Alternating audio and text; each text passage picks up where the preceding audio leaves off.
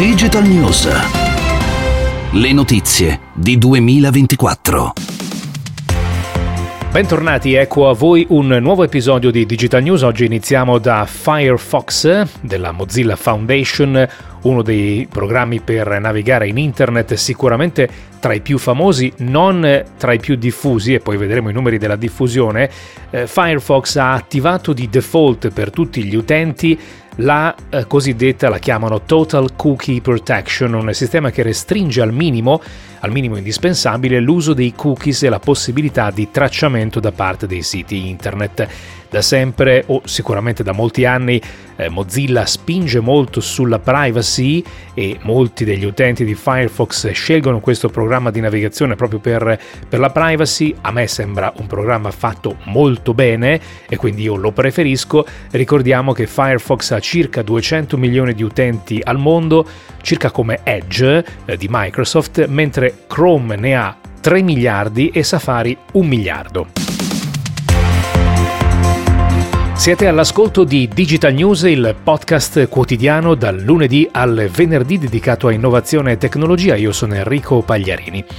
Parliamo della startup olandese Lightyear, quindi anno luce, nata nel 2019 come spin-off del Politecnico di Eindhoven, appunto in Olanda, ha presentato il primo modello commerciale, perché finora erano tutti modelli sperimentali, della propria auto elettrica ricarica solare. Il cofano e il tettuccio sono tutti completamente ricoperti da pannelli solari integrati nella carrozzeria in grado di ricaricare in un giorno, in un giorno ovviamente di sole, una capacità pari a 70 km di percorrenza. Se uno non eh, tiene la macchina ferma due giorni accumula 140 km e via così fino a ehm, un totale di oltre 600 km di autonomia, ovviamente uno se non c'è il sole la ricarica attaccandola alla spina. Questa startup promette di cominciare la produzione entro pochi mesi e vendere i primi modelli entro fine anno.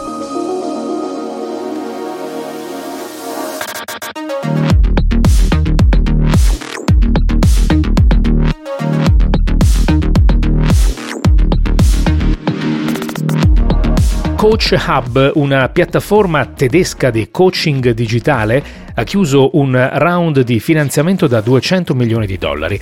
La società ha già raccolto 330 milioni ad appena tre anni dalla nascita. A questa piattaforma, alla piattaforma di Coach Hub, sono collegati 3.500 coach in 90 paesi. Per coaching intendiamo i percorsi di crescita personale e anche professionale eh, che mm, in alcune aziende vengono eh, effettuati e anche in questo campo la digitalizzazione sta cambiando molte dinamiche.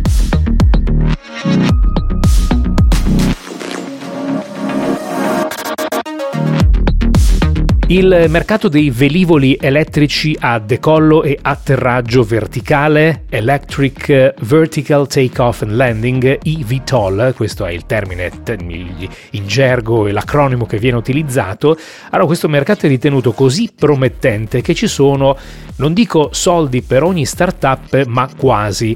La californiana Over Air si è assicurato un finanziamento da 145 milioni di dollari per sviluppare un primo prototipo da fare volare il prossimo anno. E tenete conto che ci sono moltissime aziende, moltissime start-up che già hanno prodotti che volano a livello sperimentale, non hanno ancora ottenuto le autorizzazioni, ma quelli di Over Air eh, nemmeno lo hanno fatto il prototipo, l'hanno solo disegnato e progettato. È un mercato interessante che continuiamo ad osservare e a tenere monitorato. Era l'ultima notizia di Digital News, torniamo con un nuovo episodio domani.